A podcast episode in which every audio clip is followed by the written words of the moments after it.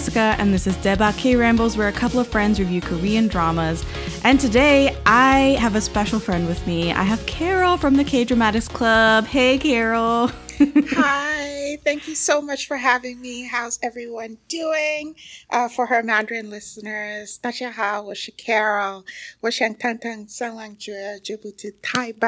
So super excited to be here. Carol, you blew my mind with the Mandarin. I had no idea that you knew to, how to speak Mandarin, um, but that goes hand in hand with what we're going to talk about today because we're not reviewing a Korean drama today. We're reviewing a Chinese drama, a C drama today, the very first one for the podcast feed. I think um, a lot of you that follow Daebak on the socials know that I watch C dramas whenever I feel like it. It's kind of augmenting my K drama watching, and I've been doing it for many years. And I do it for the blog, I do the reviews for C dramas on the blog, and I always do a lot of C dramas actually for the Patreon feed that I review. And this is very, very special because I have never we've never done it for the regular Daebak feed. And Carol was so gracious enough to actually make this episode happen. Um I mentioned the Patreon. I do a final say episode usually when I finish a K drama or a C drama that I'm watching outside the regular Daebak K Ramble season. And I usually do this by myself, but I always do it for the Patreon feed. And when I posted on my Instagram story about loving, loving, love between fairy and devil, loving the show, I influenced a bunch of people to watch the show, including Carol and yep. she binged it. My DMs were buzzing, the TikToks were going viral, and Carol so graciously and sweetly asked if I was doing a podcast episode on it and that she'd love to join. So I figured we could just take the final say and do it on the regular feed. And so you all have Carol to thank for this, really. Thank you, Carol. Thank you. I was uh, hooked in with your TikTok videos. The first one, I was like, "Ooh, that's a show I gotta watch. that's a show I gotta get on." So, thank you so much for having me. Oh, you're welcome. I um I had a great time making those tic- those TikToks, and then. Uh, one of them went viral in kind of a negative way. All of the sexist, misogynistic um, trolls on TikTok found it and they started commenting. I even I think that TikTok's been up for like about a week and it kind of died down and now it's like over I think it's over 3 million views. And the like every few days it keeps like the trolls find it again and I have to clean up the comments. I have to block like hundreds of people. It is ridiculous out here. So Carol, I'm so glad that the TikTok actually found its target audience and that it influenced you to watch this show. It is, I think we're going to review basically the C drama of the year. Yes. So many people down. have talked about this show, Love Between Fairy and Devil, and how amazing it is. And we're going to do the same. I think it's no secret that, like, we're here because we had a great time watching this show. Um, but before we get into it, um, I'm going to do a little bit of housekeeping. So if this is your first time listening, oh my God, thank you so much for popping in on an episode that is completely outside of any season for Daebak. You got a very special episodes of C Drama.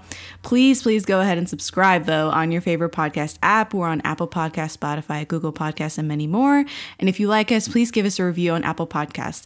Five stars. Come on, don't be petty. And if you want to stay up to date on everything that I'm doing, get a hold of my uh, DMs, the TikToks, the posts, everything, you got to follow us on TikTok, Twitter, Instagram, and Facebook at Daebak Pod. Let this be a PSA. I have deleted ATC from all of the social handles, so it's just at Daebak Pod. And lastly, if you're a fan, please consider becoming a patron. It is such a great way for you to get involved, show your support, and get extra content like the mid says and the final says and all the C dramas and K dramas that I'm watching outside of the regular season. So you can check out the page on patreon.com slash alwayscriticpod. And thank you to our patrons, Janet, Curtis, Bale, Cindy, and CD. All right. We're going to get into it. I will put this PSA, the second PSA, at the front end and at the back end of the general uh, behind the scenes, my drama list synopsis, and all of the people who uh, made this show because we're not going to do a non spoiler section. So let me repeat There is no non spoiler section. After I get through the cast and everybody, we're going to launch headlong into the spoiler section. So beware if you haven't watched the show, you're going to get spoiled. So I am going to read the My Drama List synopsis, and it's kind of long, so bear with me. But I feel like it's kind of necessary, I guess, to for everyone to be on the same page if you haven't watched this in a while or what have you. So here we go. According to legend, in order to obtain terrible power, Dongfang Qingsang of the Moon Tribe became an emotionless monster. He killed his father, seized the position of Moon Supreme, and led an army of 100,000 Moon Tribe soldiers on a path of devastation. Shui Yintian, the immortal fairy realm, Kang Yang the Moon Tribe, and Yunmeng the mortal world, were in grave danger. To save the world and stop Dongfang Qingsang and his army, the first god of war of Shui, Shui destroyed her primordial spirit. Dongfang Qingsang's army and primordial spirit were sealed, and his body was locked away in Haotian Tower under the immortal bonds of the Haotian Matrix. This is like a tongue twister, I swear. However, it is. it is. However, if his primordial spirit was restored and Dongfang Qingsang were to break free from his tower, the world would be in danger once more. Legend says that only the goddess of Shishan can prevent this catastrophe, but she vanished without a trace. Cue Avatar theme. 30,000 years after the first God of War sacrifice, there was a disturbance in the Haotian Matrix.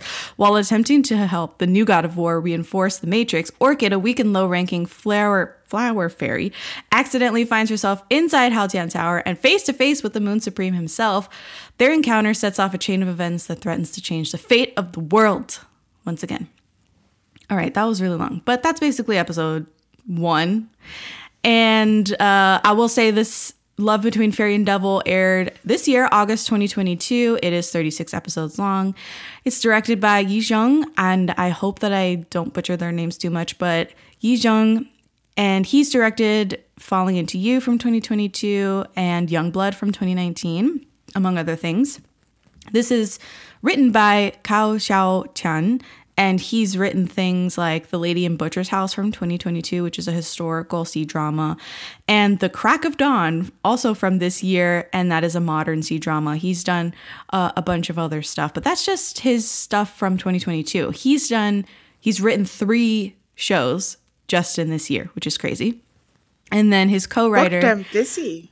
Yeah, he booked and busy. Yes.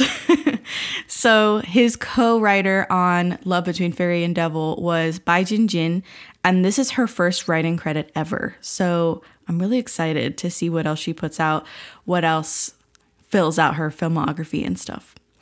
Uh, this show, I'm just gonna say the first, you know, the leaders of this troupe here, and that's Esther Yu stars as Orchid. She uh, made her acting debut in 2016 in the TV drama Border Town Prodigal, and she's done uh, quite a few uh, TV shows, including My Amazing Boyfriend 2, which I forgot that that got a sequel. I watched the first season of that, and she's also been in Find Yourself as it says she's a main role. I honestly cannot remember her character that well, which sucks. I remember watching that show, but like her face is gone from like the cast. So I think everyone is excited about this next guy because it's Dylan Wang as Moon Supreme Dongfang Qingsang. yes, Carol. uh, everybody knows him from his first leading role as Dao Mingsi in the 2018 remake Meteor Garden, and that basically made him a star. That is what oh. happened. Carol's so like head against the wall, like completely, like just so overcome. I've just been going down a rabbit hole of fan edits. Oh god! Since I watched the show, and it's just it's just giving me life. It's I know, giving me everything I need. I know, girl. So. Dylan, I've been in love with Dylan since Meteor Garden, and then I never watched any of his other shows until now. So there there I am. The love is back. I it's like I never left. And I think we're going to say another PSA here before we get started. You will be spoiled in the next few seconds. If you have not watched the show and you want to stay unspoiled, you should watch it and then come back here for this review. Okay, Carol, girl, what happened? Tell me what happened. How did you love this show? Oh my gosh, it took me on quite the roller coaster. So I think that when I first when I saw your TikTok where he like comes to save her, I was like, oh my god, I gotta watch that show. Like that whole eclipse of the moon, and Yeah. then the moon goes away, and then he shows up, and people dissolve. I was like, this is it. this is it. This Yes. so I started, and in the first couple of scenes, we see her so enamored with um, the god of war, Mm-hmm. uh, Dang Don't find Chang Heng. Oh, sorry, I said the wrong name. Yeah, Chang Heng. Yeah, she was she was enamored with Chang Heng, and she does this. I'm gonna sacrifice myself to save him, and I'm like, girl, it's not that deep. It's not that deep. This guy hasn't even shown you that he's interested. So she goes into this tumbling, I guess, prison that they have made, Yeah. and she falls into DCFQ. Yeah. Is that what we're calling it? Don't Yeah, we can call Yeah. him DFQ uh DFQC. BFQC. Yeah. And she falls into him and they have their first kiss. And I was like, wait a you minute. shook the table and everything. Yeah. I'm sorry. But I was just like, wait, this Episode is episode one. one. Episode we're one. getting we're getting a kiss in episode one in a historical drama. Yeah. I'm gonna take it. I was sold. I I'll was take it. sold. It. was it was just it was just fantastic. And the whole kissing to switch bodies and and oh I was Mhm. living for it. It had Freaky Friday Secret Garden up in there too because they swapped. They, it was a body swap for for a, cou- they did like two times I think. Then they swapped back too. So what is that? Four Yeah. four kisses right there Four just from them yeah. body swapping. Yeah. Oh, Um, I was living. So you were hooked, hooked immediately. hooked. Yeah. Um, same. So what happened with me was that I had seen some edits earlier in the year during the summer when this was airing, and I was like, oh my god, this is like fucking right up my alley. Like I really want to watch this show. But I was in the middle of doing a lot of K-drama watching for the podcast for this for the season 3. And I had no time outside of that to really dedicate to watching a C drama. And of course, C dramas are kind of mm, what's the word? They require a lot of time because it's not just 16 or 20 episodes. It's always like Yes. 50, f- 60 episodes or something. It's a big commitment. So I was like, I can't do this right now. So I didn't. Then the season ends, my, or season three of Daebak ends, and I have some time. And I thought, oh my God, I'm going to press play on Love Between Fairy and Devil finally. Girl, the first freaking couple of minutes, I was like, this is it. Like, I'm hooked. I can't wait to finish this show. And the, my only thing was, oh my God, it's only 36 episodes. I, th- I think that's Right? very accessible of a C drama. And they kept Yep. that plot tight and they had the writing doing so much heavy lifting and these actors were acting. Like it was like so much fun to see all of these pieces that make C dramas so great right? Which is usually a combination of like great cinematography and gorgeous set pieces and stunning costuming beautiful head like jewelry headpieces uh flawless makeup and wigs and all of these things plus the story the acting the cast like all of this taken together it makes this show a stunner, like the best C drama that I've watched in a really, really long time. I don't know if it was the same for you, but I was like, I was like, this is the best thing ever. I couldn't, I was binging it. And uh, funny thing is, I posted all those TikToks and then I kind of sat back and was like, I can't, oh, girl, I gotta calm down. I can't get through this too fast because I want this to last. And I, t- you texted, you messaged me and were like, I'm almost done. Or you said I finished the drama. You I had finished. binged. What, what was that? Like a day? Two days? Yes, two days. I And I- finished it. And yes. I was shocked. I was like, You were shocked, Carol. and you were like, "Oh, I have more episodes." You Yeah, know, yeah. I have, I have my job. Yeah, I yeah, life, and I'm just like, you were like, I made the time. Yeah. You're like, like I don't have a life, like I don't have a job, and I was like, I know, but yeah, that was my excuse was that I was like, oh, I'm so busy, and then you were like, I'm busy too, but I like just blasted through it, and yeah, I oh my god, I didn't want it to end. I did not want it to end. It was something to look forward to every time I came home. And I'm so glad I didn't have to wait for no episodes. Some people were like, yeah, I was watching this as it was airing and it was torture because the episodes would end and then I had to wait the next week. Yeah, I was like, mm can't do that. Mm-mm. With a drama this good, can't do that. Mm-mm. No, thank you. I I can only sit and watch my K dramas currently because now I'm used to it by Chinese drama. Mm, no. Nah, I gotta binge the whole thing. Mm, yes. yeah. So talking about C dramas, what has been your experience with C dramas, just so that you know our listeners can kind of understand where we're coming from? Because I think I've been watching C dramas a lot for the number of years that I've watched it. I haven't been watching it as long as you have. I don't think. Okay. Okay. My first C drama was a 1986 drama.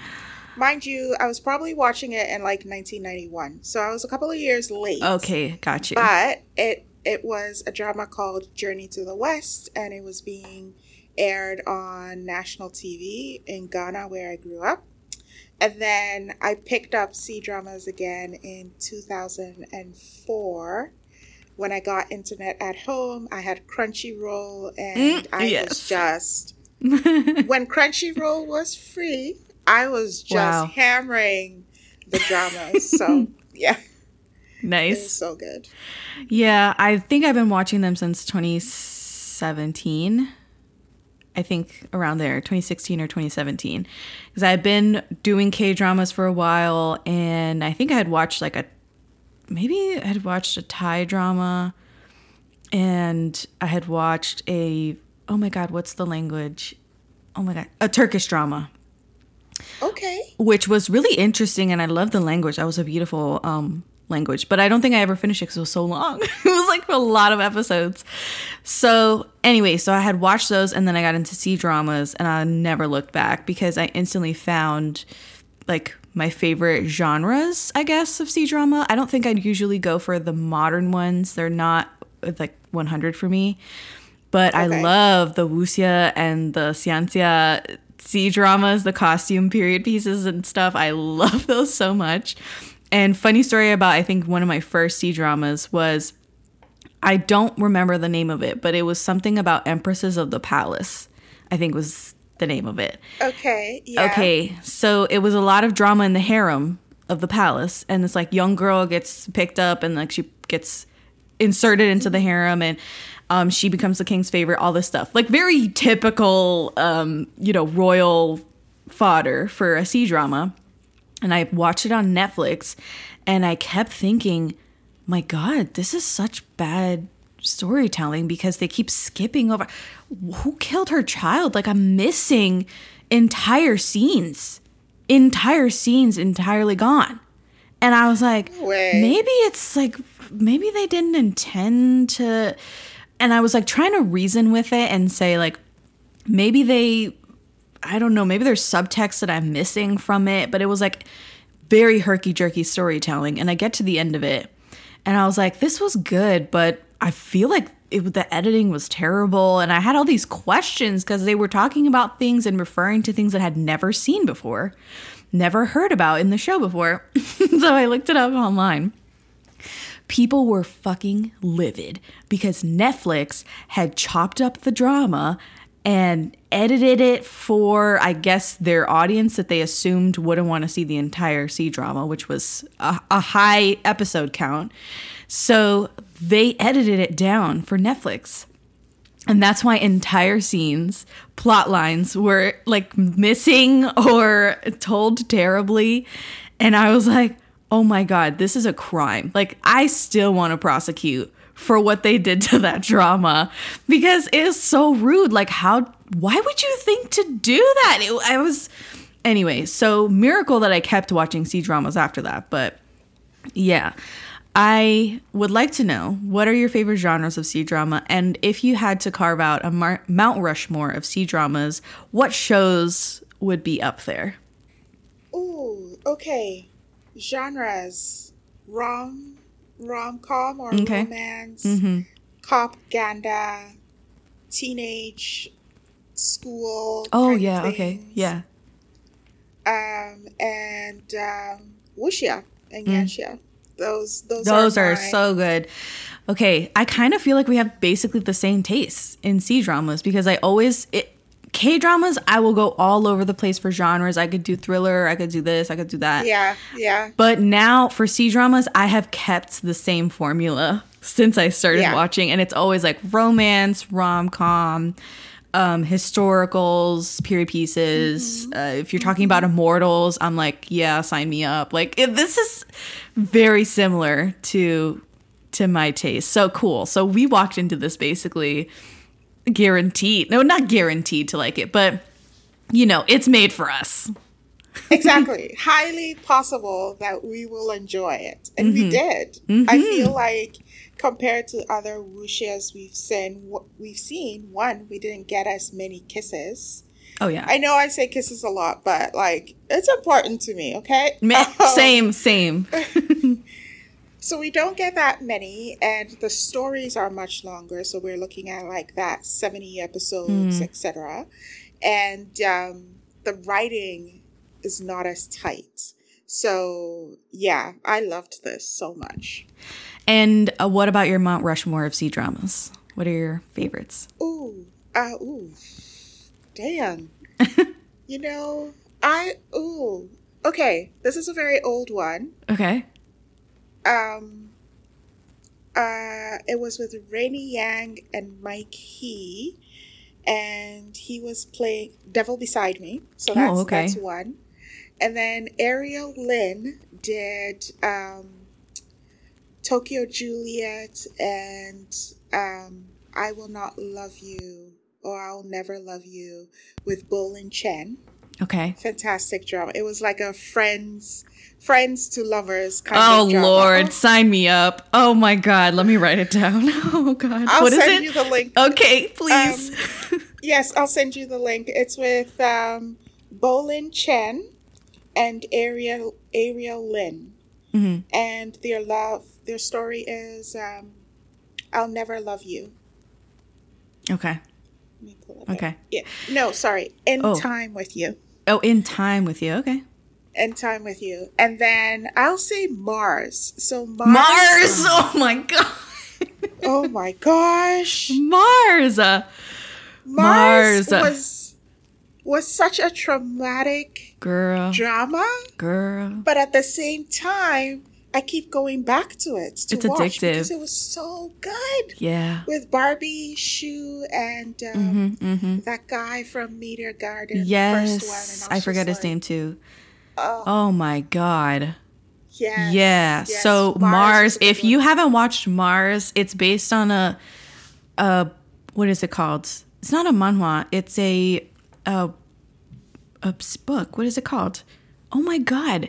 What's the equivalent of a manhwa uh, anime? No. Um anyway, it's based on a graphic novel thing that I forget the name of. And they turned it into a show and it is so good. So good. Him and him really on the motorcycle and like the Yeah. hair that he had. I Oh girl, girl. oh my gosh, and that painting or that picture with fire around him, Quit. there. Oh, Quit it. So anyway, this will turn into a Mars drama review Exactly, real fast. So we're gonna. So those are your Mount some Mar- Mount Rushmore C dramas. Great. So mine have to do exclusively with like immortals and Sansons and stuff. So that I'll choose Eternal Love, which is um I think it's also known by like 10 miles of peach blossoms or something like that, like the peach Yes. blossom show. And Ashes of Love for sure. And Ooh, yes. oh my gosh, Ashes of Love. And I will go ahead and put Love Between Fairy and Devil on my Mount Rushmore because I loved it. I loved it. I think it's fantastic. Okay, so thank you so much for playing along and giving us your Mount Rushmore and your genres and your experience watching C dramas. Sorry. What do you want to talk about first for this show? Although because people know we love it. Why do we love it? So I think we have to discuss Dylan because Dylan is a huge part of this. um, I am like madly in love with Dylan. Dylan Wang is like so appealing to me. I this is like oh my god, I I can't believe I'm saying this, but like he has like my my ideal body type. Like ever since I was like a preteen, the Okay. tall, lanky, slightly mu- like b- barely muscular kind of dudes with like a pretty face. that that is my type. Ever since I was a child, basically, my crushes Wow. have sort of looked like Dylan Dylan Wang. Not that they were beautiful Asian men all the time, but like, you know, they were that kind of style. And oh my God, every time I see Dylan, I'm like reminded of this like deep set like attraction I have to this kind of dude. And he has played basically one of the most famous roles you could possibly have in the drama world. He's played the Boys Over Flowers, Meteor Garden Yeah. guy. And so I like I said before, I've been madly in love with him since then. Then I popped off the bandwagon. Now I'm back on it. and I'm obsessed. I think that his acting was pretty good in Meteor Garden. Now looking back at Meteor Garden, it's probably not that great. This drama, Love Between Fairy and Devil, impressed me completely with his acting, his ability, and just how far he's come. It seems like he's improved so much. Do you agree with that? I agree. The first time I saw Dylan was in The Rational Life. Oh, okay. That drama is now on Netflix. So Yes, that's it is. I saw it. And um, confession, I did not see him in Meteor Garden.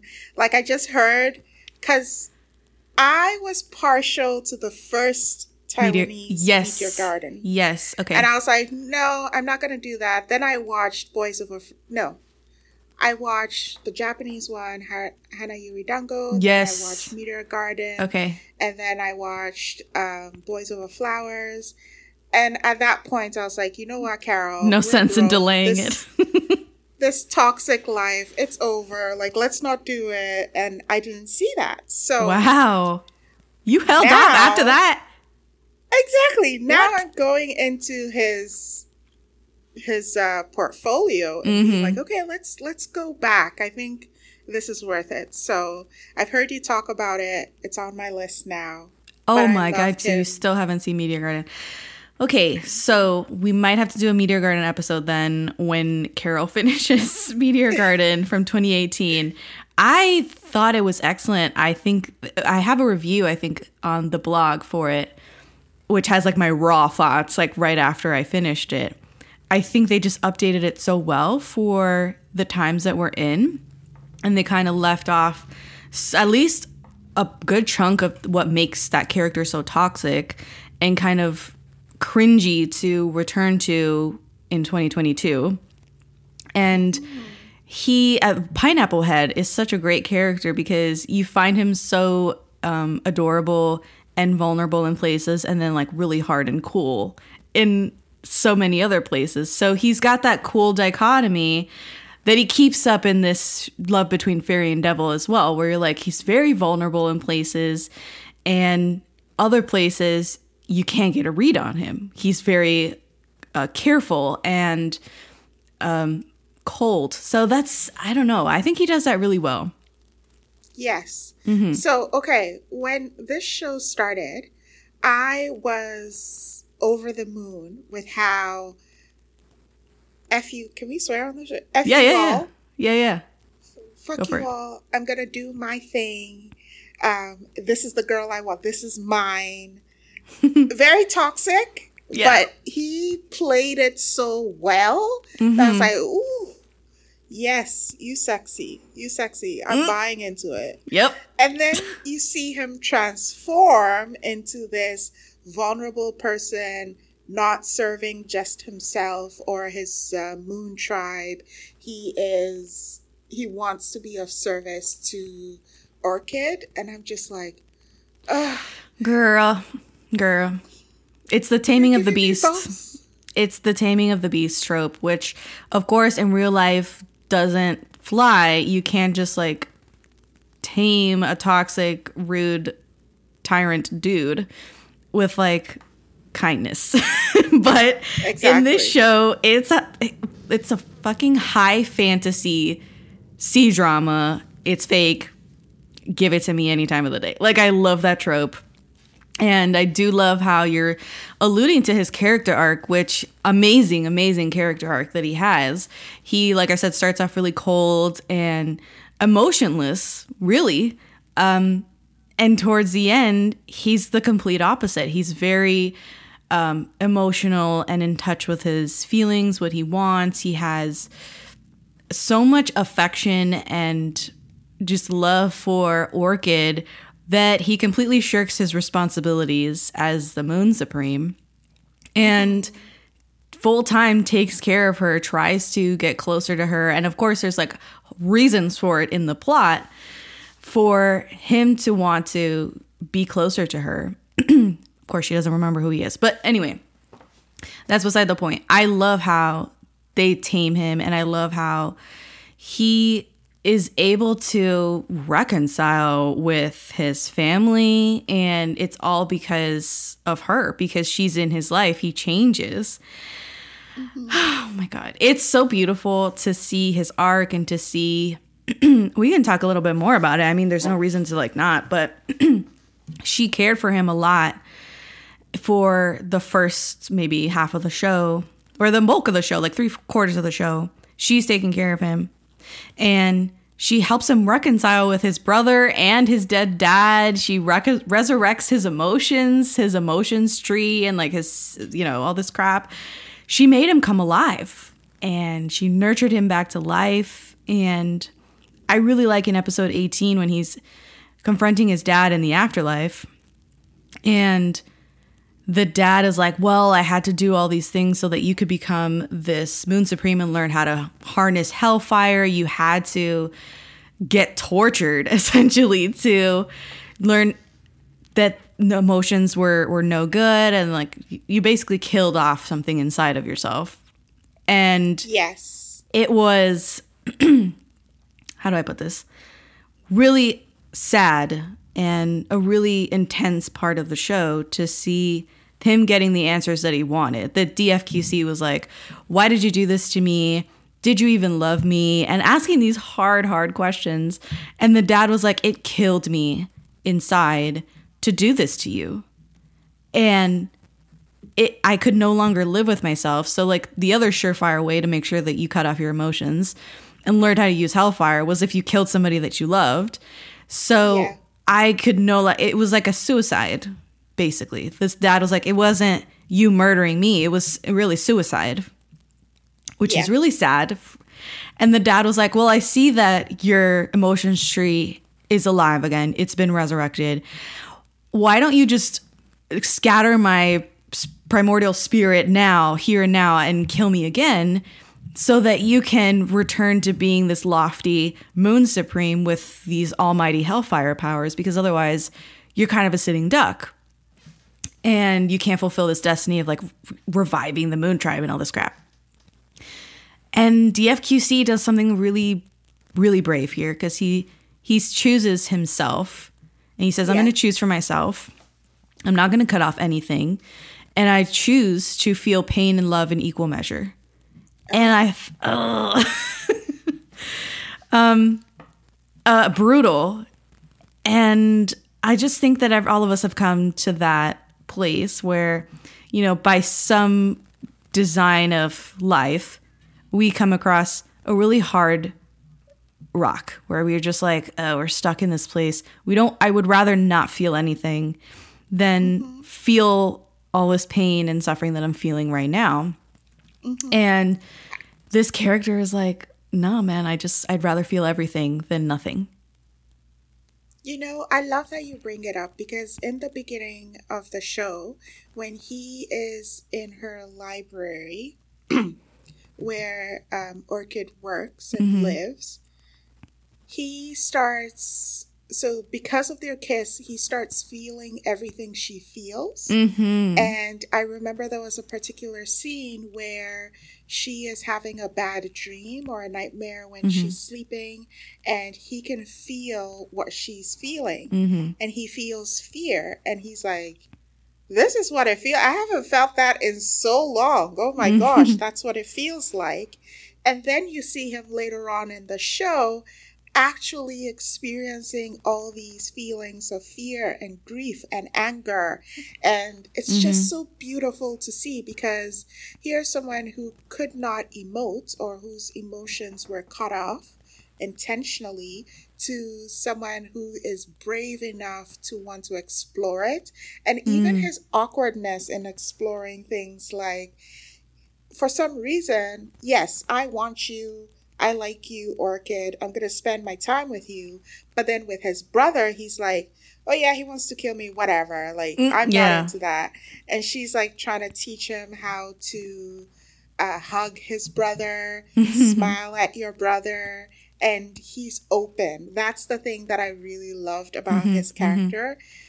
As he was growing, it wasn't just, I'm just doing this for you and I'm going to concentrate on you, but he was showing it to his uh, first first-hand man, to Mhm. his um, brother, to the leaders in the Moon Tribe. Right, right. Beautiful. Yeah, I agree completely that the show, I think C dramas normally take the bad guy villain ish trope, that he Yes. is the archetype of that. And they only apply any goodness and benevolence and love to the female lead, like the one person Yes. who is like, can, you know, talk to him the way that she talks to him. You know what I'm saying? and be close to him and stuff. And in this show, they extend it further than her. Orchid for sure gets the brunt of his love and affection and care, but you know, she teaches him that everyone else deserves that much as well. And especially your brother, especially your right hand man who for the large part of the show he was like I can't even trust him. Like I don't tr- I don't trust anybody around me. And she's like um he's extremely loyal to you. Of course you can trust him. Like she sees Yeah. straight through everybody. I thought that that was a tremendous thing to have in her character was she may not be strong physically but she's stru- super strong relationally and emotionally she's got so so much emotional intelligence and intuition and she's constantly reading the room and translating subtext and undertones to DFQC who's completely clueless half the time and Yeah. they complement each other and she's the one who ushers in this era of him being more um, intuitive emotionally and um, what's the word straight not straightforward but f- forthcoming in his emotions and a great initiator because the brother is almost it was brought up the same way he cannot really bridge the gap here between him and dfqc and she's like hey it kind of seems like your brother wanted to talk to you about something in that conversation you were having she just like has to tell dfqc like hey i think you missed something here and she's Yeah. great at that. It, it's it's amazing to see that, you know, even though Orchid is so weak, like they call her weak even in the my drama list synopsis, that she's really actually very strong. Yeah, yeah. Mm-hmm. Relationally and emotional intelligence, she she has it mm-hmm. one hundred percent. Mm-hmm. I do think that it's a it's a wee bit of a struggle for me to um, believe. And Carol, Okay. You can't. This is a fantasy drama. I have to remind myself because I was. I think I wanted to see a moment of hesitancy for her especially when she was gun ho about you do not kill the fairy kingdom. That's those are my people. That's where I grew up. Yada yada yada. And then you find out that actually the fairy kingdom ain't shit. Like they're, not they're not that good. And one of them is the reason why your parents died. So why are you holding me back from killing them off? Like I there was never a moment of mm-hmm. uh yeah, these people are bad, but Hmm. I see what you're saying. still can't do that. I see what you're saying. She never struggles with uh, who's good and who's bad. Yes. She never does. She kind of thinks that everybody is there's good and bad in everybody, or that there's Well, sorry, she- there's good in everybody. Yes. She did believe that he was bad. Well, she Yeah. believed he was she believed he was ambiguous at first, and then she hears stories and she's like, "Oh, you're the bad guy." And then she mm. sits with herself and she's like, "Actually, he's been very good to me." Like I think y'all are just misunderstanding him and that's when you see her trying to protect him, trying to hide him. Um and she did a very good job of that. But in hmm. terms of who's i guess her superpower really is seeing through people and understanding what their motives are and mm-hmm. why they're doing the things they are doing and she hmm. just happens to be correct so i love that about Yeah. her character but also i'm like girl give me some revenge give me some yes, revenge yes. She never takes the low road, so to Yes. speak. michelle obama would love her um I, I love how you bring up that she kind of had this skewed view of the Moon Supreme, and obviously she didn't know that DFQC was a Moon Supreme for like a long time. Like he was lying to her, and she's talking shit about the Moon Supreme in front of him, and she's like, "Oh yeah, like he loves to eat like dirt or whatever." Like she has all this like crazy misinformation about the Moon Supreme passed down Yeah. through legend, basically, because it's Yeah. been thirty thousand years since he's quote unquote died and he gets upset it's like very cute to see but finally i like when they are they've swapped bodies she's in his body and he's in hers and they're in the moon supreme kingdom they're in uh, the moon tribe kingdom sorry and Yeah. she sits down to eat or he or i guess her in his body sits down to eat and she's like oh my god what are they going to serve me i heard that he likes to eat live animals and it's like this crazy she's freaking out in his head um, because she thinks she's about to be served like some crazy dish. And they like unload like all of the dishes. And she's like, oh, this looks even better than what I eat in the fairy kingdom. Like, this looks really delicious. And she's like pleasantly surprised. Things like that Yeah. really um, kind of break down her prejudice or, or, you know, the misinformation that she has about Moon Supreme.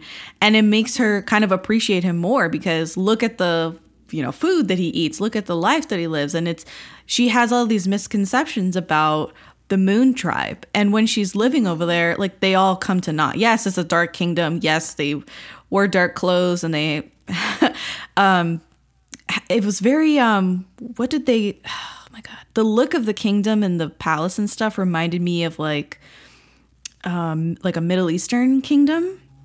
Like they went for that kind of um, Middle Eastern looking aesthetic, and I really appreciated Yes. that because I think that's also playing into. Um, I don't know. This might be reading too much into it, but like I feel like post 9/11, it has been a kind of journey to bring the Middle East into back into the good graces of like the West, right? And I'm sure it's kind of the same way worldwide. Like I kind of expect it to be on some level a little bit of the same for other cultures and to see them kind of play that up in the show a little bit, to see them almost like appreciate the Middle Eastern aesthetic and the culture. And, you know, they have all of these um, motifs around the palace and stuff in the Moon Tribe. And I'm like, this is stunning. This is gorgeous. And of course, the fairy kingdom has all of these like crazy notions about this evil moon tribe when they're Yeah. just as um i guess civilized Terrible. right and and terrible as the fairy tribe like there's no there's no apples and oranges here it's it's pretty much like green apple and red apple Exactly. Exactly. Right? so i found Same that kind of cool. Mm-hmm. mm-hmm Yeah. So we were talking about character arts. We arcs. We talked about Orchid. I think I want to talk about Esther a little bit because Esther, you who plays Orchid, does a pretty good job. I said in my Midsay episode on the Patreon feed that I was kind of annoyed by her portrayal of Orchid just because she's a little bit cringy, she's very childish, she plays Aegyo a lot, she's acting very cutesy, and that sort of thing is compounded because she's doing it all the time. It's not for a gag, it's not for you know, a couple of scenes here and there. It's all the time. She's always giggling, always like prancing around and it feels um, just annoying to me. It's a little bit frustrating to see her kind of like almost like ditzy in a way. Like it just seems like she's not all there all the time. She doesn't care.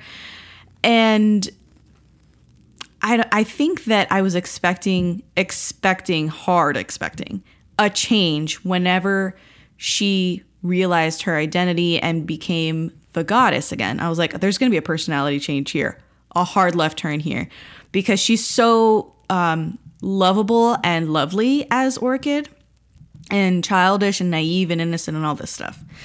The goddess that she really is definitely is not like that. In my mind, there was no way. And I was right. Like when she turns back into the goddess towards the end of the show, mm-hmm. she is quite wise and. Mm-hmm has a totally different persona. She doesn't like to sleep late. She wakes up early. She doesn't need to eat food. Before she was a glutton and she loved to eat and now she's fasting all the time. Like lots of differences between Orchid and the goddess.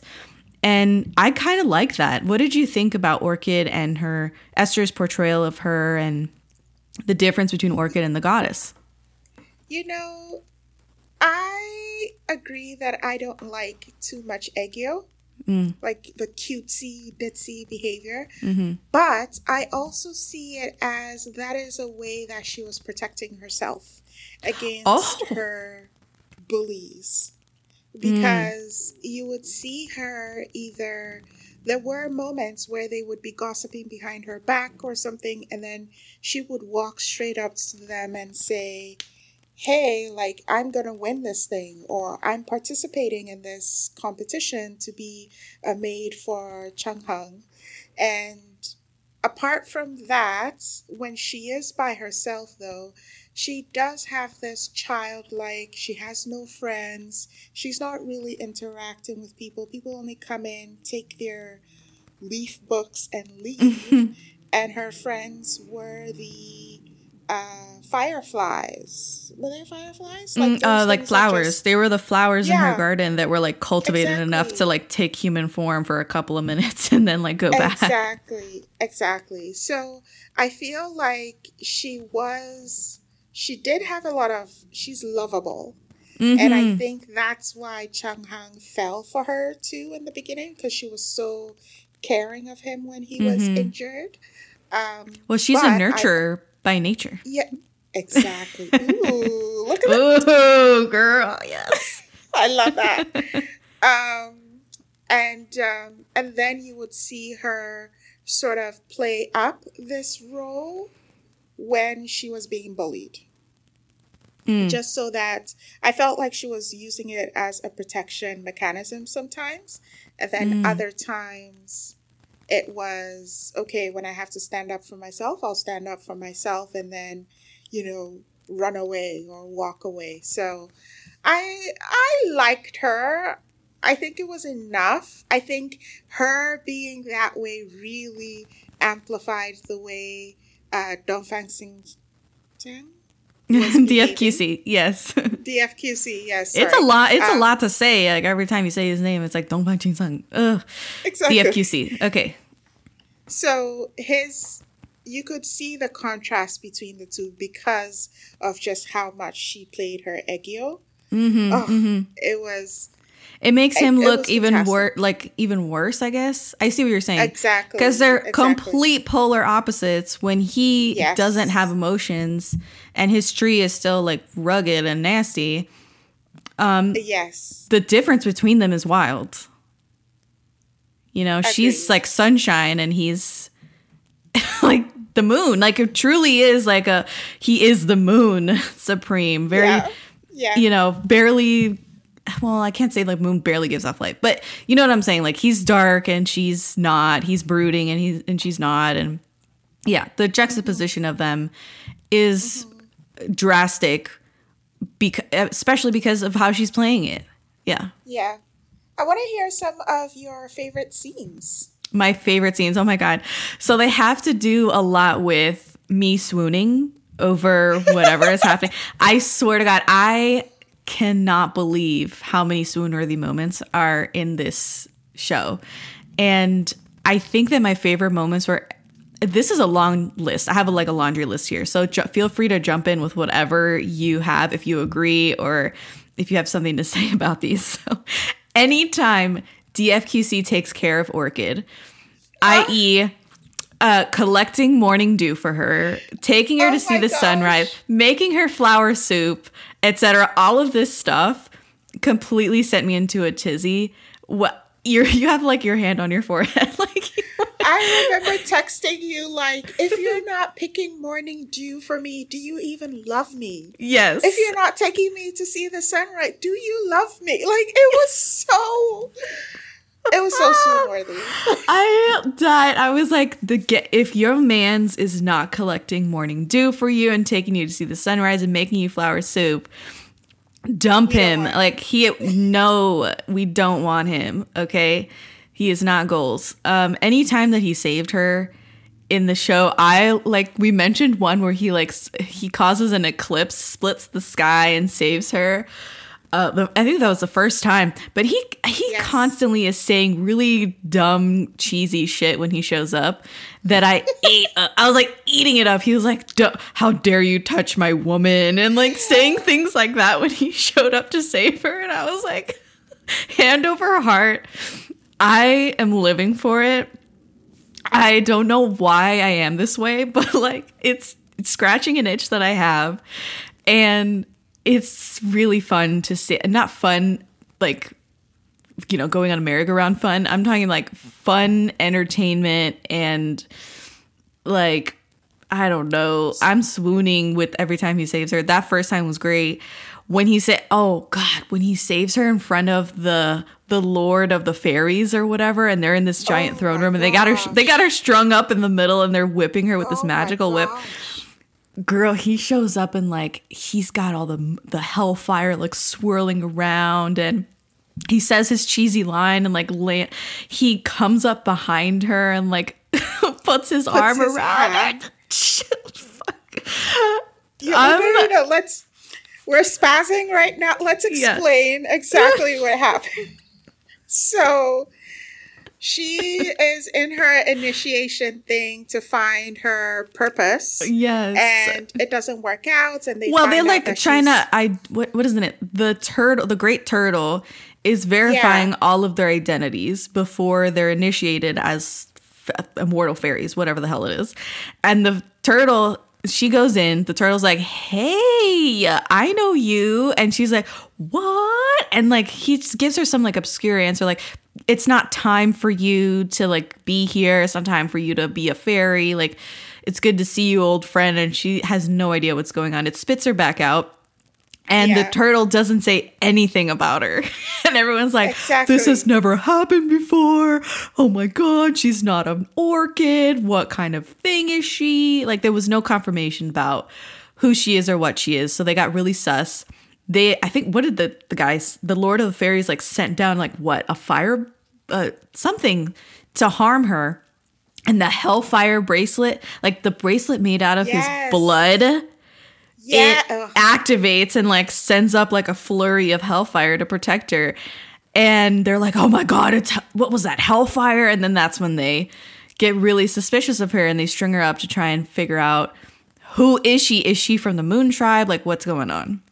And sis is like, I ain't got a fucking clue. Like, I don't know. I'm not the bad guy. Like, I don't know where I'm a fairy. I'm Yeah. a fairy. Yeah, they're like, And they "Where is uh Dongfang Sung?" And she's like, "I don't know. I thought he was dead." Like, she has no clue.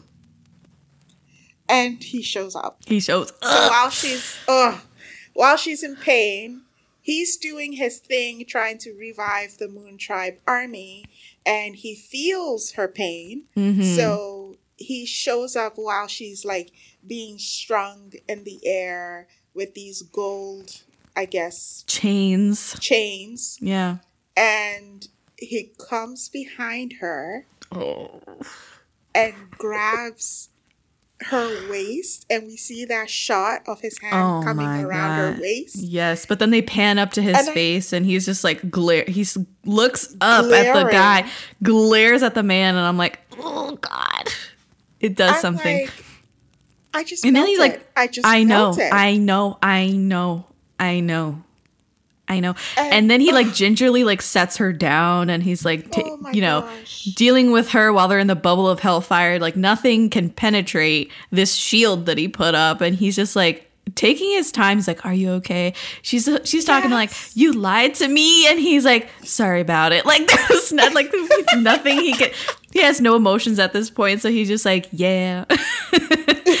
um oh my god and then he like reaches out to the side and like pick, gets the bracelet that she had thrown out like puts it back on her like it's very like oh my god a lot of possession happening Yes. and um uh what's it called like territorial stuff that feels very like animalistic but i don't know why it works for me I don't like know. That's what that's does that say explore. about me exactly.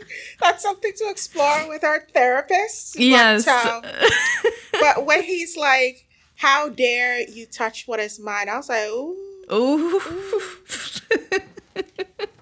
you better tell him." Every time he saves her, I am swooning. Swooning. Yeah, Oh god. absolutely. So, um I don't know if there's any other times that you can think of that he saves her, but those are like the two main times that I thought of right now. Uh he takes the 51 bolts of lightning shirtless. Ooh, I was gonna the emotions that went. Oh, well, in there. so- yeah, talk about like, it. "Oh." Go for it. Go for it. Cuz I think you had a slightly different reaction than I did.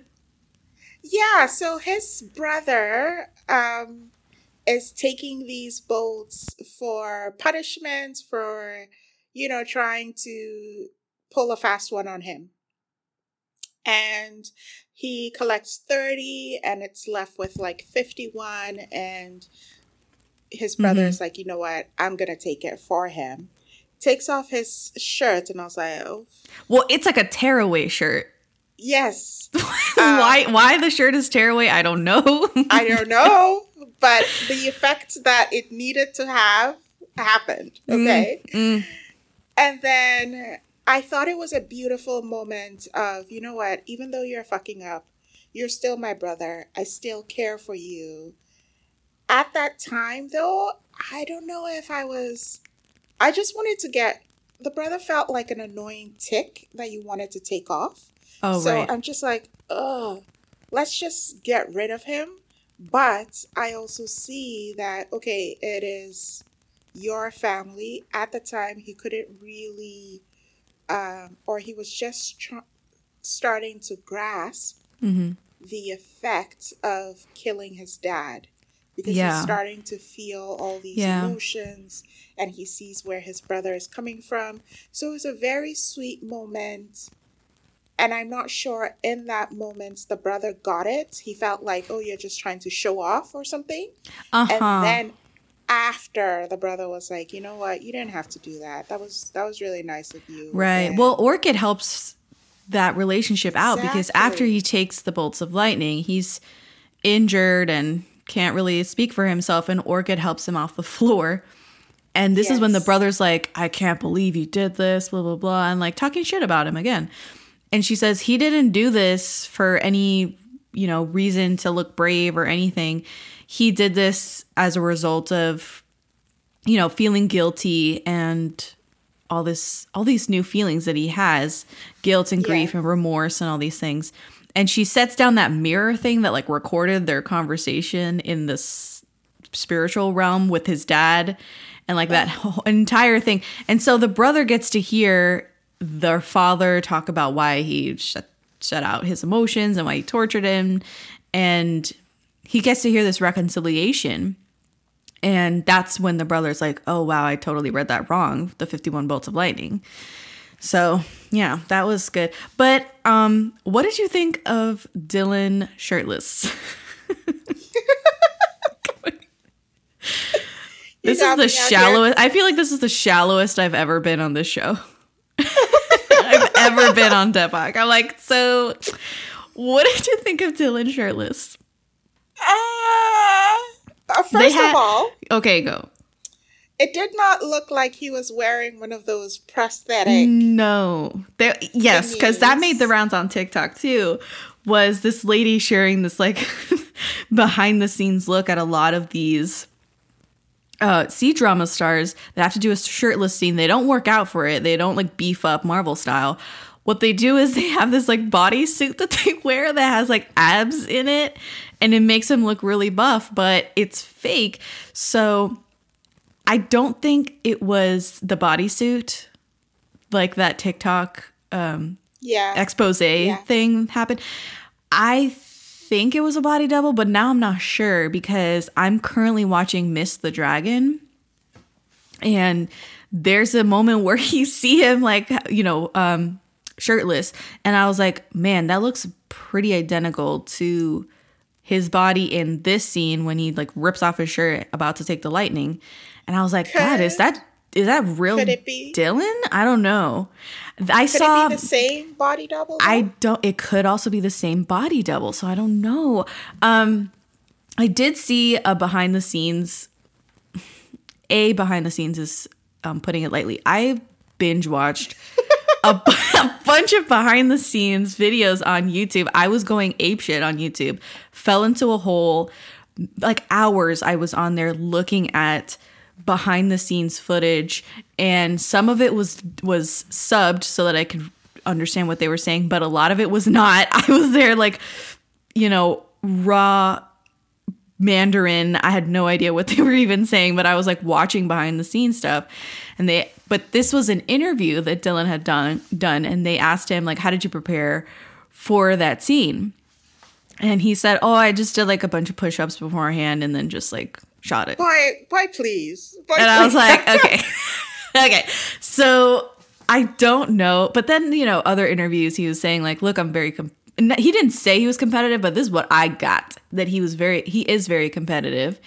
And if he sees other peers or C drama stars that are posting like gym selfies and shit, he'll go to the gym. He like wants to one up them. He wants to look really good and yeah, so he goes to the gym and he works out and stuff, but I don't know if it was like all that, you know what I'm saying? I don't know if it was enough to pass for me thinking it's a body double. yeah. I don't yeah. know. I, He's real thin. you I don't know. I don't think I thought about. He could be like slim thick. He could be. Slim thick. I, uh, Carol, I've never heard that in my life. What do you mean? I've never heard That's slim thick. Oh my God. Okay, talk to me. like like slim thick is you're skinny, but we can tell you work out. So Okay, you okay. have some definition Mhm. to maybe your back muscles or your biceps, that kind of thing, or you have Okay. abs, that kind of thing. I got you. Um, so I think he is slim thick, but it could also be a wishful thinking. Let's be. just say let's just say i when the shirt came off i Mhm. was on the floor i was just like I hit the ground. i hit the ground I hit was the like, ground. yes, Yeah, yeah. if this Mhm. is how we're gonna get it we'll take it Mhm. with pleasure Mm. um, um Okay, okay. Yeah. So that's that scene. Um I think anytime they kissed or swapped bodies was great. The one in front of Lord Chang Heng yes in the forest surrounding the Moon Tribe Palace. that was I gonna be talk to me, Carol. Carol. so so oh So they swap bodies, and um, Rong Hao and Chang Heng are Yeah. like, okay, this is a moment to actually completely kill the Moon Uh-huh. Supreme. hmm And um, Sis is like, "Ugh, like Mm-hmm. I get you, but I don't want you to do that, so I'm gonna kiss him back. So they Mhm. kiss and they switch back, and that could have been it. Mm-hmm. But It's the second kiss. The second kiss. Oh, So what The he does? kiss? Why? The Why one did he grabs the back of her neck. I I had full oh, body goosebumps because he te- so they switch back. It's a great moment because they're both like, no, they don't want each other to, you know, die or leave or whatever. Especially her because they were literally, like you said, they were like, okay, great. They swap bodies. He's in her weak ass body. We could just kill her or that body, kill him, and then take her inside the FQC's body back to the fairy realm and like grow with her a new body or whatever and like swap them. And that was the plan for Chang Heng and Rong Hao. They're like, oh yeah, good plan. We can just kill the Moon Moon Supreme right now. right She's now. like, she's like, no. Goes to kiss him. They switch back. It's like a full on transformation every time they swap bodies because they're both so great at playing each other. yes. And they swap back. He's got the glare back on. He's got the cool vibes. He's like the man again. And oh my god, he I think she's like in his in his on his arm or something at this point and she starts running to Chang Heng. She's like Chang Heng and like takes off toward him. Carol, when I tell you when he reached out and grabbed the back of her neck and pulls her back and kisses her, like plants one on her. And then as she's still like kind of in his in his uh, hand, he looks up and glares at Chang Heng like, "Yeah, marking my territory. This is mine. She's not yours." Like very much a possess like another like possessive scene. And I tell when I tell I was like, "Call me toxic. Call me toxic," because this was feeding me in a way that I didn't know I needed to be fed. I was, oh my god. I it just was- felt like it was such an unnecessary move for him. Oh my god, yeah. But he wanted to show his dominance to Mhm. Chang Heng. Like, you ain't shit. Like It's I also it's also dominance too. Like not just like she's mine. Yeah. It's also you know, she's not yours. yes, yes, that's the important thing that he. I think he was trying to communicate to Chang Heng, saying, "She may not be mine. She is in my arms right now, but she's definitely not yours. So back off." Very And much a like, dominance move Oh. and And let's explore why we like this so much. do we do we need to explore it? I thought we were going to leave that for our therapist. Because oh god. because Okay, go. like I'm I'm just comparing the two guys Mhm. and the thing with Chang Heng was yes he loved or yeah we seem to think he loved Orchid yeah, he loved he Orchid. cared for her yeah Mhm. he cared for her he took care of her in the way he could in the bounds of within the bounds of what he could Uh-huh. but at uh-huh. the same time, it was kind of like I'm waiting around for potential, and potential is not coming. Like, what the? What's wrong with you? Why can't you be? um, I don't want to say be a man. Why can't you be assertive, more assertive. Yeah, yeah. in what you want and tell me, hey, I'm digging you. I want to be with you. Let's do this. F the world. Like he came to that realization too late for me Yes. that Yes. while while Moon God was just like Mhm. it's you from number one and that's it. Everything else will have to work around it. Mhm, while it felt mhm. like with Chang Heng, she had to work around everything. Oh, So- okay. So yes, I I agree with you completely. This has to do a lot with Chang Heng and his um, arc and the way they formatted his character because he is the archetypal hero, and he is duty bound, and so a lot of his personal life is not his personal life. He can't choose his own uh, bride. He can't kind of work outside of his duty as the god of war. And so I agree with you that that moment is also kind of highlighting the fact that he can't he can't even like stake a claim really. He has no right to stake a claim on Yeah. Orchid and her feelings and even tell her that he has feelings for her. Um a lot of the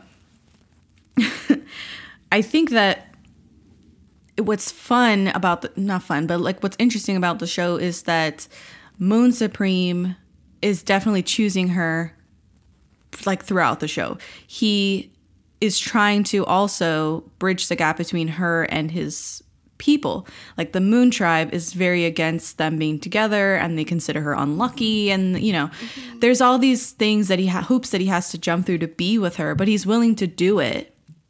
And towards the end of the show, he's torn because his love for her is directly contrasting what he can do to free a hundred thousand of his people and mm-hmm. Revive his moon tribe and like fulfill his own destiny. And it's just, it's really sad to see him uh, do that, to see him struggle with that. But Chang Heng is basically doing the same thing only earlier in the show where he is cannot deviate from his immortal path and he, he's just so bound by his role in the fairy kingdom and his brother and all this stuff. He's not brave enough to even step outside of that. William and Harry. oh my god. wow, what a time capsule this episode is going to be. I, I'm assuming you're watching the Meghan and Harry doc, right? I'm not. You're not? I'm not. I'm Girl, not. the tea is hot. Okay. Is it? It's well, it's the we, tea we know about, but yeah, it's still pretty warm, pretty warm tea. okay, I just love drama. Okay, so yeah, Chang Heng. Um, one last thing I'll say about him is that I love how they never wrote him to become a secondary villain because yes. a lot of second male leads in C dramas, especially, turn out to be some sort of villainous person towards the end. They don't respect her choice, they kind of force their way into mm-hmm. a relationship with a female lead or what have you. And in this case, he was very respectful of her choice and actually supported her whenever he could. And by the end of the drama, you know, he's at a place of acceptance and he ends up shirking off the burdensome duty of being the god of war. And he's happy to relinquish it to uh, the up and coming fairy Danyin. Mm-hmm. I love how, you know, Chang Heng, again, we were saying that he's uh, not of one, what is it? Like a divided, like he's divided in his heart about what to do with Orchid and how to proceed with even pursuing her and saving her because he thinks she's in danger by going to the being in the moon tribe and all this stuff. But by the time they come back from their mortal realm trial, yes. like he's like full on like fuck you. I don't want to be the god of war anymore. I don't want to fight your battles. You just you're just a warmongering dude. You just hateful yeah. and I don't want to be doing your bidding anymore. And he has this whole like there's a rift now between him and his brother and it's great to see he helps them get away back to the moon tribe yes. it's great like he actually takes a stand at that point and it's still a stand where he's supporting her he's not like trying to woo her at this point that just got me to the next kiss kissy when he's super weak Stop. and she gives him she said stop and she gives him her blood because she's like, my blood has healing powers. And he's like, don't be giving your blood to just anybody. Yes. He's like, don't do and that, we, even for me. Even for me. And we oh, have God. this, ah, this in your lap kiss that was supposed to go on, but we had some interrupters. I was just like, can you guys go away? It was such a precious oh moment. Such a beautiful shot with so, the fireside by You them. got the uh, campfire, the cozy campfire. She just saves him with her blood. She's desperate. Oh. And yeah, he tells her don't do that again, even for him. And he starts asking her like, "Why did you save me? Why did you come back to the Moon Tribe? You had a way out. I know that all this time you've wanted to go back to Shuiyun I know that you've wanted to go home. Why didn't you take this opportunity to go home?" and she deflects. She doesn't want to talk about it. And then he grabs her and pulls her back into his lap. And then he's like, he's, he's gently like whispers again, like, why did you save me? And before she can respond, he like kisses her and it's such a culmination. What a moment. I it's been a long time coming because they had been throughout the mortal trial just at odds with each other, bickering, Yes. weren't kind of succumbing to their feelings at this point, even though everyone knows they catch they cat feelings for each other. And oh my god, it was great. And they're in wedding attire. Like you're just Speaking speaking of the mortal realm, Uh-huh. when Chang Heng, dis- well, comes to the realization like he likes Orchid, and and then um, Moon Supreme walks over and he's like, "Oh, you're meeting my wife," and I'm like, "Bro, Ugh. you're doing the same thing again." Carol. Well, let's talk about the mortal trial for a couple of minutes here because I think that this is actually a lot more episodes than I was anticipating happening. Um, my complaint about the mortal trial is that the they were just a little bit boring. Like the episodes were generally a little bit boring, a little bit lighter tone. And I think I would have preferred more stakes. These episodes, again, were punctuated by neither of them letting go of their pride so that they could finally come together, share their feelings for each other. They were muddling around in a lot of jealousy and they were serving attitude to each other and doing a lot of underhanded comments to each other, pushing each other away. And it just, I think it just lasted too long.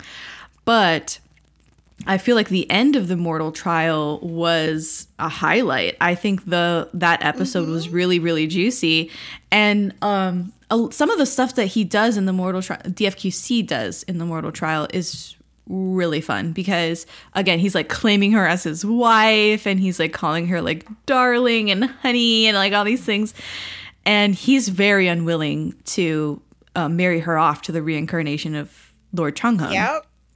um, he will just not let her go.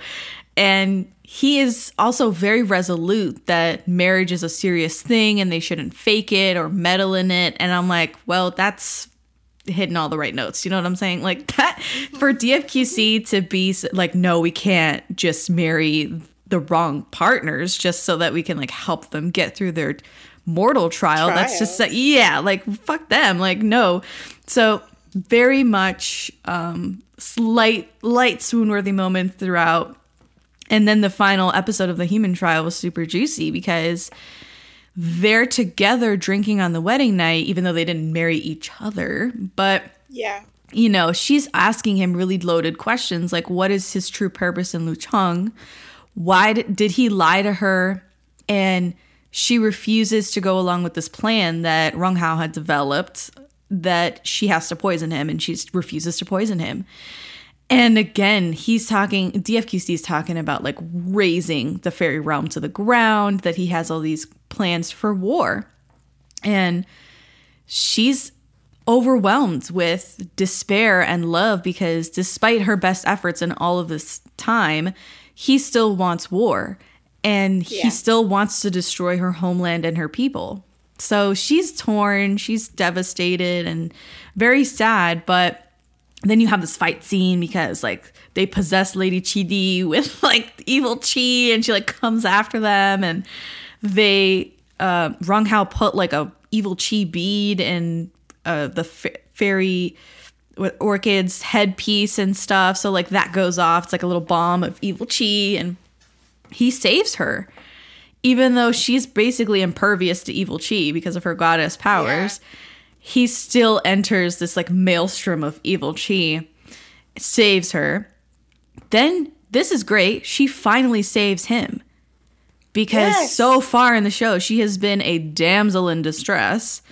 And at this point she finally saves him. She like kind of dips into those goddess powers and it's this stunning green like color as she like fends off the evil chi and she like stands up and looks really powerful and fierce for a minute and you're just like yes like you're gut it's like turning in the right direction like i see the ship of the plot kind of steering in a different direction at this point because she's finally Yeah. becoming who she's always been Yeah. and at this point, DFQC realizes who she is, and he's like, "Oh my god, it's the goddess!" And it's great. It's great. Then we get to that whole like, um, she saves him on the shores of Oblivion River and he protects her until he collapses and it's like Lord Ch- oh. Chang Heng shows up and he's like beckoning her to come home and she chooses him. She chooses DFQC. Yeah. And that's when you get to like the campfire scene with the kiss and all this stuff. Like all of this is all strung together. And I loved that episode and I loved the end of their mortal trial. I loved it. I Yeah. did think the mortal trial was slow, like you said. Mm. I'm just like, what are we doing here? Like humans have no power. They're so boring. Then- Yeah, they're like, we can't then- use our powers. And I'm like, why? exactly. Um, and then towards the end, when she comes into her priestesshood, I was like, "Ooh, this is this is fire." I love Mm. that she saved him. Um, and we'll we'll get there. But towards the end, when she becomes the priestess and she has to, she sort of disconnects from her emotions Mm. and wants to focus on her mission, just like he did when he was Moon Supreme and had Mhm. Hellfire. And I thought just the journey for both of them, beautifully done. Beautifully Mm-hmm. Done. couple goals for sure. Um, I have in my notes their relationship started out very imbalanced, um, but they grow into each other. They grow into each other, and by the end, they're just so balanced because, of course, he was calling all the shots. He was very aggressive, a tyrant, and by the end, they have this mutual respect for each Yeah. other, and it is wonderful to see that in a C drama where he humbles himself and she humbles herself, and they just they just end up being like this match made in heaven, even though they're technically star-crossed lovers. So I love to see that for sure. Oh my gosh, when she went into the cave of pain for him, Okay, so I this was a moment that I adored because they are finally together, right? They they realized that they love each other. They've declared that they love each other and it's great. And he oh, I think this this is like a series of things that happens because she um they go to the okay here we go. He goes out of the palace to meet up with her for the moon festival where they're like they have the engraved locks and stuff. They're gonna do like the lock on the bridge. And a whole mess of people instigated by his brother beg for him to reconsider being with her. That she's bad luck, that she can't be trusted, she should be killed. And he declares in front of all of these people that he loves her, that she will be his wife and he will love no other. And I'm like, I'm like breathing hard over here in the corner. It is such a great moment. And he has mercy on them because, you know, if he was the old Moon Supreme with no emotions, he would have just slaughtered these people exactly. but he has mercy on them. He's like, watch what you say. I'm going to be with her. They have, he goes to, um, actually, he takes, oh my God, there's even more because he takes those bone devouring spikes as punishment to, at- to atone for like the ongoing loss of a hundred thousand soldiers and for being with Orchid. So he does this. Then he goes to see her on the bridge which is a beautiful moment. They declare their love on the bridge and they kiss under the full moon. Then he collapses. It's this whole thing. Then, after this whole thing, where she realizes that his people are basically dead set against, Against her, she says she wants to go into this non abidance cave to earn the honor of being the moon queen. And she tells him something super wise. She invokes her own agency here mm-hmm. and says, you know, throughout the entire relationship, the entire thing has been on his terms. Whether to kill her, to love her, to keep her, it was all his decision. But now that they're about to become husband and wife, like that should change. He needs to respect her decision. She says things like, there's no hierarchy between a couple. And no matter what, we have to bear it together. What happens, we have to bear it together. And uh, I, like, all of this is amazing to me that she recognizes, like, it's in the script. She recognizes that it's been imbalanced. Their relationship has been Yes. imbalanced this whole time.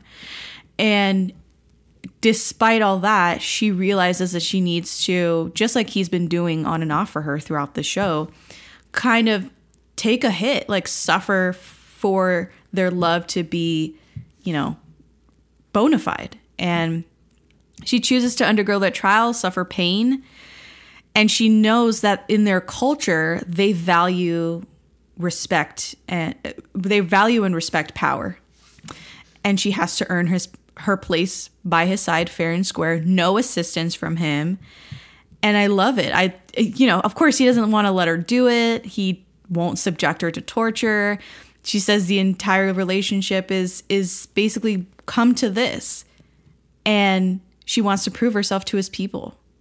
And it's she knows the significance of the act. She wants control over this one thing. And uh, it's fantastic. I love this moment. And of course, I love the moment that he doesn't drink the tea. I was That- just going to say that. Yeah. what else do you want to say? That he he goes through it with her. You know, he Yeah. chooses to also go through the torture with her. Couple goals for real. Oh my god. Mm. Through thick and thin, sickness and health, all that Yes. jazz. That- Yes. Everything, everything.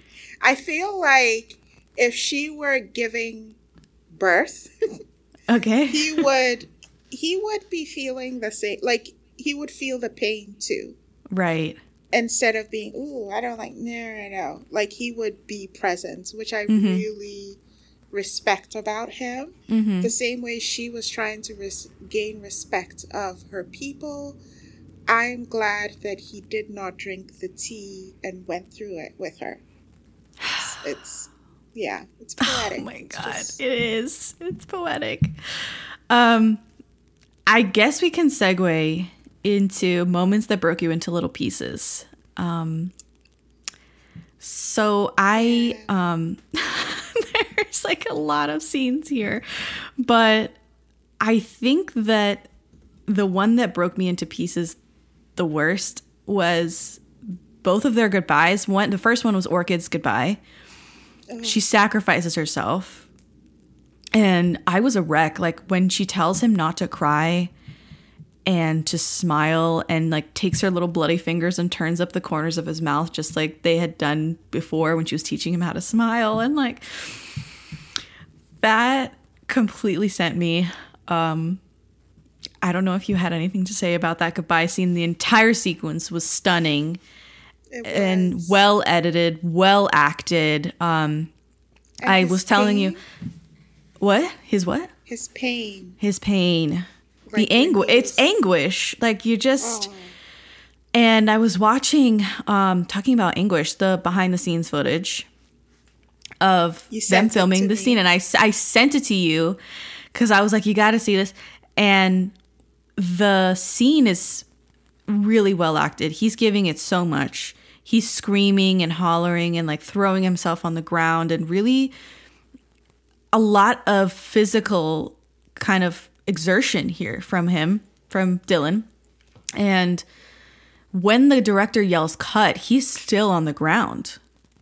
And he's like inconsolable on the ground, really tired looking and just he gave it so much.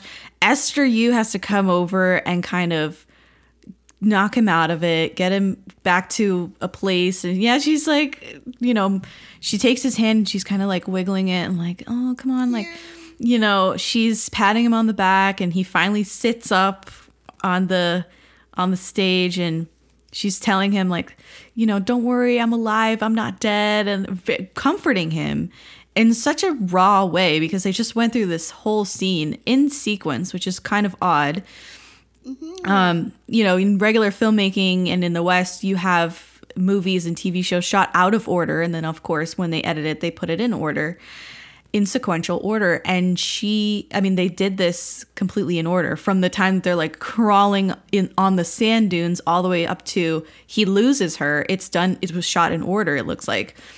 And so, I mean, it was just a crescendo of emotions. And he looked devastated. He really did. Great Yeah. actor. I was sold. I ah I don't know. People yeah, death is not cool. Ugh, Simply. yeah. It's yeah. not cool. Something Uh, about um, his acting, which I thought was really sad, was in one of the interviews he said, I'm really happy that people are so yes. enamored with the show.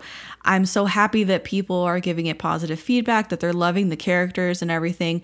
Because my previous show or my previous uh, work, you know, I got a lot of criticism for it. And I learned a lot through, you know, reading the comments. He said something to that effect that people had like yeah.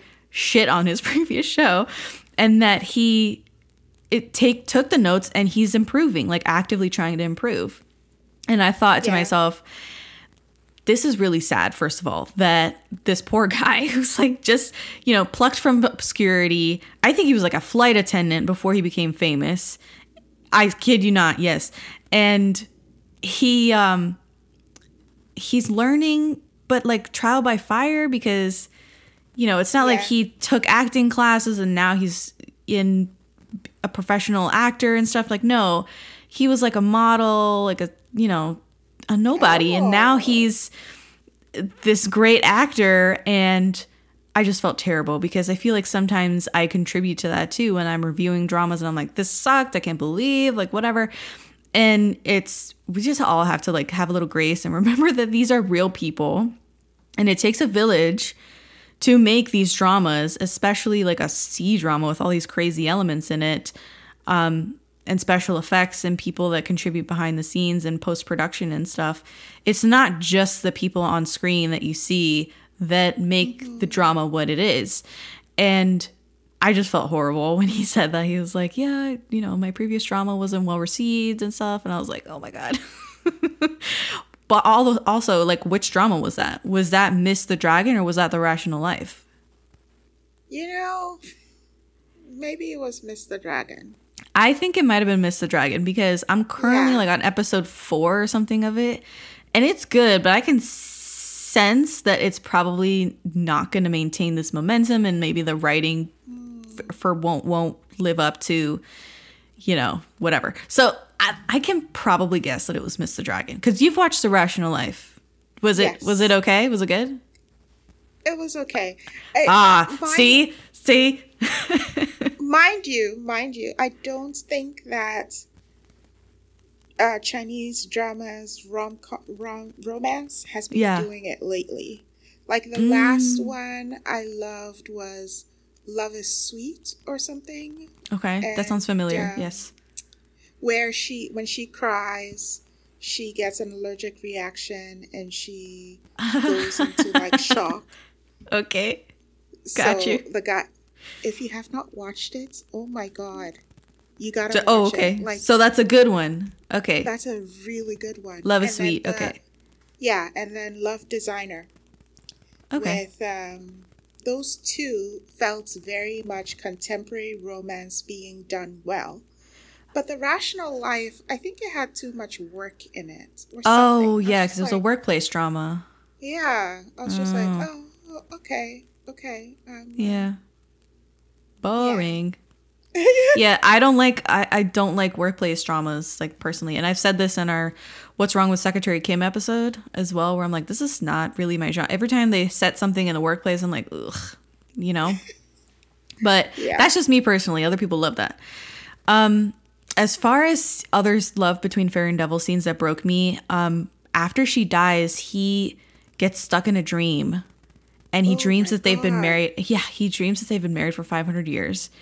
And he's basically committing suicide as he's trying to keep this dream alive, Inception style. And it's just this grand delusion into he thinks that she's alive and the scenes of their married life are so adorable and enticing and it is so so sad when he has to say goodbye and like implode the dream. Oh. I yeah. oh my god like tears, real tears. I was sad. I was so devastated when he had to say goodbye to her in the dream. Um, yeah, oh my god, yeah. But then, oh my god, keeping the dream alive and and killing yourself in the process. Like you could just tell how much he had grown to love Orchid, mm-hmm. and trying to do that, trying to keep that, you know, vision alive. And yes, it was cute. I agree with you. It was very cute. But it was also very heartbreaking for the people on the outside looking at looking in at him doing this. Mm. Even Chang Heng is like, yo, bro, like, Yeah. Well, Chang Heng comes now. in and he's like, "You got to stop this. You're You killing yourself. Your people need you, and there's a possibility we can bring her back. You need to get out of this. You can't just kill yourself over this." exactly. And oh my god, I it was so much to see him say goodbye to her and she's like, "I'm alive. I'm right here." Like she's say It was a lot. yeah. Um scenes that broke me, he you know, they go through the motions of saving her, they extract her little spirit, they put it in it turns into a seed. Then he starts taking care of her all over again as a seed. And the same thing, you're repeating the same thing. He's giving her sunshine, he's collecting dew. morning dew for her, and is talking to her and really kind of making it seem like she is as if she's listening. She's a plant, mind you. But he's talking to her. He's like, I miss you so much. And like, you know, just having conversations with this plant. And it's adorable. She finally turns back into human form. And you she see her talk. remember him. She doesn't remember him. You see her talking with the great turtle before she turns back into her human form. And she's like, Yeah, I understand that, you know, I have this grand purpose and I can't succumb to my feelings and indulge in love. And the great turtle's like, I'm so glad you understand this. You got a great purpose, whatever, and sends her back.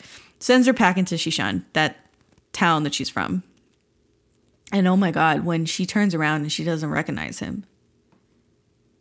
Um I, it was like the air just got sucked out of the room. You know what I'm saying? And I expected it to. Like, obviously, she just went through this great transformation. She's now the goddess. And I fully expected her to have amnesia or just to f- forget him and their love and her time as Orchid. And but when it really happened, when it finally happens on screen, I was like, oh, no.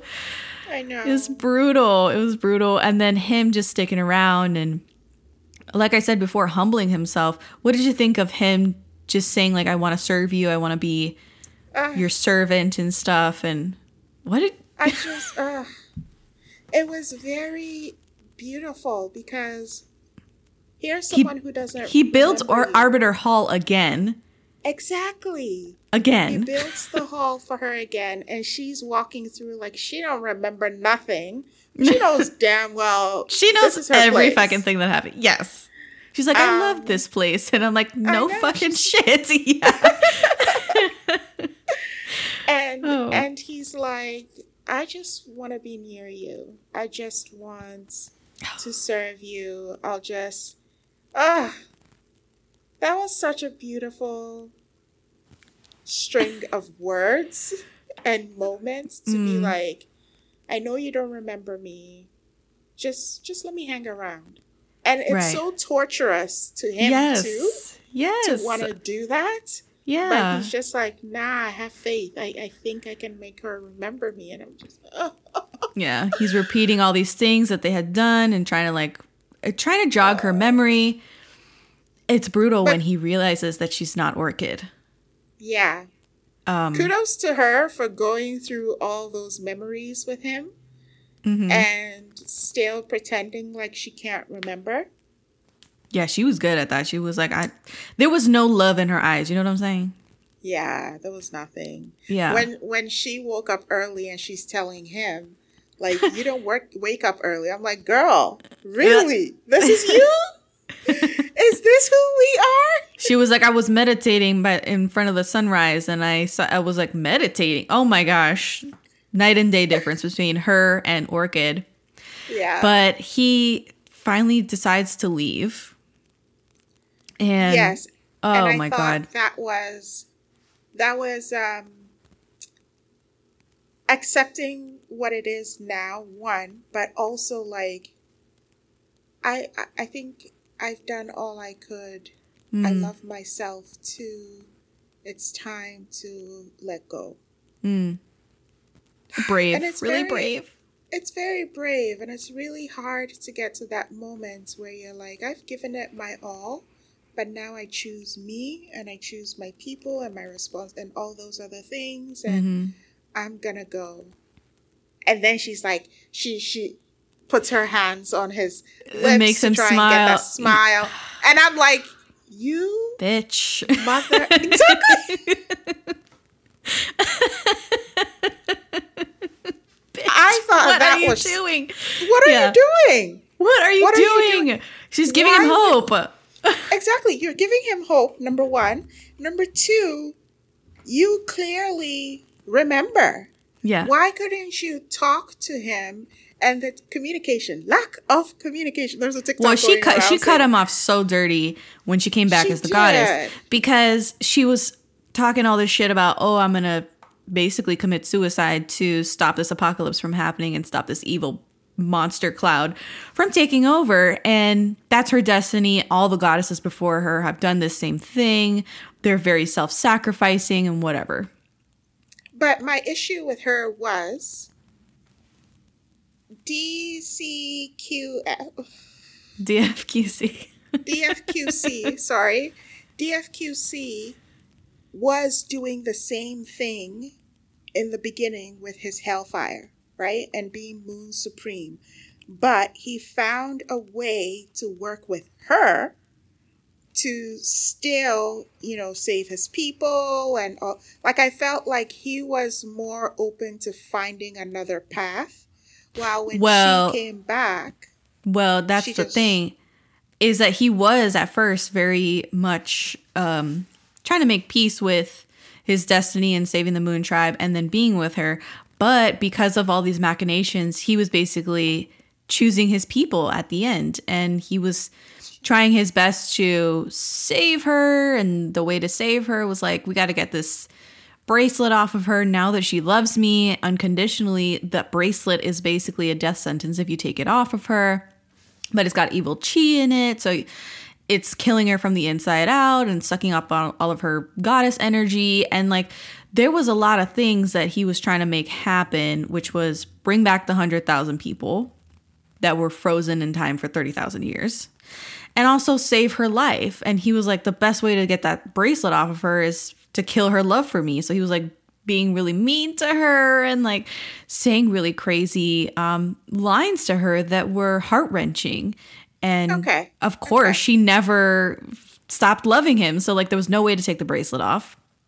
So, then how can he unleash these 100,000 people without Lady Chidi's uh, spirit and all this stuff to break this curse that she put on this battlefield? So, I was like, all of these things taken together, like, he basically did the best that he could because he was trying to save her, but then trying to save his people. And ultimately, it felt like he chose his people. I think as the audience, you're thinking, oh, he chose his people because he's being so insufferable to her and doing Yeah. this 180, imprisoning her again and being kind of like his old self yeah. versus the love struck Moon Supreme, who is very in touch with his feelings.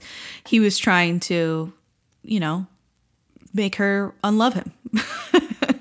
and it wasn't working. Um yeah, it it was a lot, but she doesn't go so far. Well, I should say she does go so far as the goddess because she is trying to like shut down his feelings for her. Not in in an overt way like you know, talking to him in a certain way or being mean to him necessarily, but she was like, let's choose the path of least resistance. I just don't remember. I don't have, I'm not Orchid, you know? Yeah. Yeah. So it, I think it, she chose a little bit mer- more merciful route to try and get him to go away and maybe stop loving her and move on. But man, so it culminates into this bridge scene. They repri- they have like this bridge scene reprise where he takes her there to hang the locks. He's like, "Do me this one last favor." They go to the bridge where they declare their love for each other, and he admits that Orchid is gone, that the goddess Jishan is not her, and it's this last bit of hope here because he wants to hang this lock with her name on it because if you put the lock on the bridge, it means they'll be together forever. And so it was like this last last ditch effort, this like superstitious effort. But she is not having it. She starts walking away and he says he starts crying. He's just crying on this bridge and he says I just want her to know that I'm not bad anymore. And that I said all these terrible things to her to try and get her to not love me anymore because of this bracelet and the you know the magic of the bracelet it was killing her and she listens on to him tell like revealing this and also saying like you know i'm just i'm not bad anymore. I'm not that person i was. And it, I, he's like i want to tell her all these things. And she's there she's listening to him break down and still decides to walk To away and sub- away. submit to her higher calling and the that the fate of the world is in her hands. And so she chooses the world over him. And i Yeah. it's heartbreaking. It is. Because she loves him. She's crying. She remembers. And still and still. Um oh man. Going back to esther though really fast i wanted to talk about in some of the behind the scenes footage. Um dylan was talking about how she was so integral to producing such great chemistry you know and creating these scenes where they might have been kind of referencing or paying homage to other C dramas because she's an avid C drama watcher. And she would read the script and come in and be like, oh, yeah, this reminded me of this, and maybe we should try this, and bringing ideas to the table and, you know, pulling things up on her phone and showing Dylan and being like, look, let's try this, or they did this, maybe we could try this, and being very proactive about setting up their scenes together. And it wasn't just the director who was kind of fostering their their chemistry and their scenes. So I really wanted to just say that about Esther that she I think her the importance of her and her creative contributions can't be understated. Because we're talking about great chemistry, we're talking about great swoon-worthy scenes. It's kind of endless for us. But Esther was, you know, she's one of us. She's watching C dramas all the time and she Yeah. recognizes the kind of things that would make sense for the viewers and what we would appreciate because she is a viewer. So Yeah. I wanted I- to say that. I appreciate her love for the crafts for sure. I think the only other couple that I had heard about this was, um, well, actually, I've heard a lot.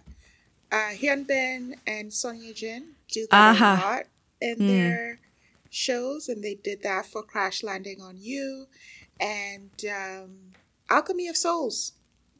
Because they were such a young crowd, they definitely got a chance to encourage each other to do things differently and, and try this instead and things like that. And Lee Seung-gi does that quite a bit too. So Mm, yeah, I think I love it when you see people really enjoying the craft mm, yeah. and thinking about different ways to bring the plot alive and and yeah it's beautiful hmm Okay, so we're now in the end game episodes where um, he decides DFQC decides to sacrifice himself, and there's the second goodbye that I referenced earlier.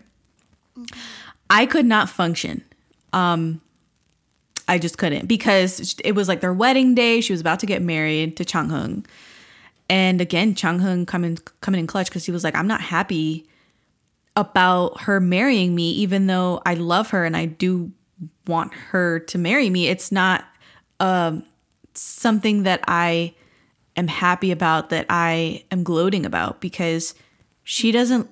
She doesn't love me. She loves you, and what's worse is that she doesn't realize she loves you, and she doesn't remember her time as Orchid. Like I want Orchid back, and he's very um level headed about it. You know, again, at this point, you kind of expect in a C drama for him to be gloating, for him to be happy that he f- gets the girl, but it's not on his terms. It's not, it- it's out of like necessity because of this whole like destiny that they have over their relationship. She needs to marry him to like unlock her goddess powers or whatever the fuck. So, um, the wedding gets like interrupted because DFQC is in the middle of confronting this like evil cloud. Uh, what is it? Tian Tian Shan or Tiashan or something? I forget the name of the demon. Tiashan.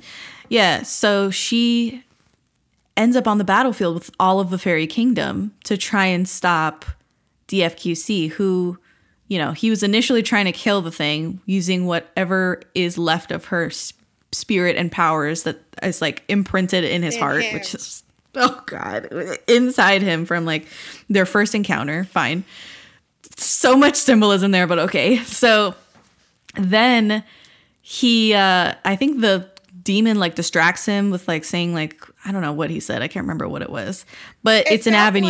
like- yeah, it Okay, felt go. like the demon was trying to find cracks in his resolve yes, to have him backslide and say, "Yo, I can give you what you want." Uh-huh, like he uh-huh. was sort of an enticer or a mirror into the deepest desires. yes. And so that's what he was trying to get at. Yes, so he finally did find a little chink in his resolve, and that's when he entered him and like took possessed his body. They like f- became one, and it was this whole thing. He started. I mean, he was back with the blonde, the white hair, and like Yeah. hovering over the valley, and it was like really cool to see. But yeah, she's sh- back on the battlefield. The wedding is like interrupted, and she braves this maelstrom to get to him. There's this epic midair kiss when she finally gets to him. And she enters his like figurative heart to where she sees what's His left of him. His tree by his heart tree. And he starts begging her to to kill him, to let him go, and she won't. And like the entire scene is so well done because you know on the outside they're still in an embrace they're still kissing and like all of a sudden she has activated her goddess power she's like completely consumed in green uh like elemental like energy or whatever the hell and then he suddenly starts is able to use glazed fire and the whole like the heavenly realm is like oh my god this is like an ancient method that's been lost to time. And like only people with great love and compassion can master it. And so you know they're wreathed in like glazed fire and the green from her powers. And it's beautiful beautiful scene. And then inside of his you know heart or mind they're having this last conversation. And Oh. She you know she finally does. She like shoots him with her powers and um they start rising up. They start like rising up into the celestial galactic space. And it's gorgeous. And then oh my god then he like kind of comes to a little bit and like says goodbye and and then disintegrates he just disintegrates right in her arms. Damn. I was devastated. I was forlorn. I could not be comforted um, at this point. I don't know about you guys listening, but this was another like moment where it cut me to pieces. And Yeah. all that's all that's left is like this little what is it? That little piece that he had given her, Yeah. right? A little piece of his heart, basically, made from his blood or something. I don't know. A little memento left over. She takes it, and um, I love how she's talking with the brother later, and the brother's like, um, she asked the brother, "Do you believe in miracles?" And the brother's like, "I don't know. I don't know." And she's like, "Well," and she hangs it up in her little garden in Arbiter Hall, and you know, feeds it her little spirit, and she she takes care of it, and then all the, you know, he comes back. And when he comes back, I think she had her back to to him, and Mhm. he's like, "Well, Lila, like I'm here." And Yes. I was just like, Oh, the tears, the tears of joy. And then they just end it there and like we're left to process like this show and like the meaning of life and oh my god. there was Yes, so, so- much symbolism in this show that. Oh, talk to me. Talk to me. that gave me like even like the tree inside and caring for the tree and nurturing it that was such a beautiful way of putting up growing up and and learning your emotions and how the leaves just represents the different emotions that we go through and Mm. and then there was um you know hellfire and Glazed fire. lose Yeah. Glazed fire you have to lose all your emotion to be able to um, get that in the beginning hmm and he lost all his emotions to be the strongest person in the world. But on the other side, with so much emotion, Mm-hmm. you're able to master glaze fire, and no one is able to do that. And only the people who have reached like the highest level. And I'm like, okay. And so then, of course, it's ironic. ways. Yeah. Exactly. Yes, and it's ironic because it's like the most brutal Moon Supreme dude. that The Yeah. archetypal villain of the show is the one who can summon glazed fire. I mean, it's beautiful. It's beautiful, and I think that one last thing that we had talked about before um, was the villain Rong Hao and his relationship with Lady Chidi and how they Yeah.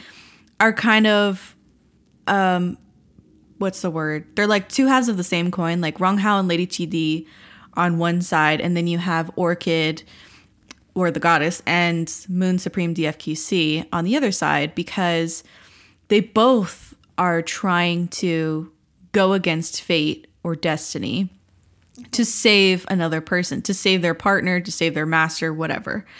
And the difference between Rong Hao and Lady Chidi and DFQC and Orchid is that the they don't love each other. Like they love each other, they care for each other, but they don't love each other.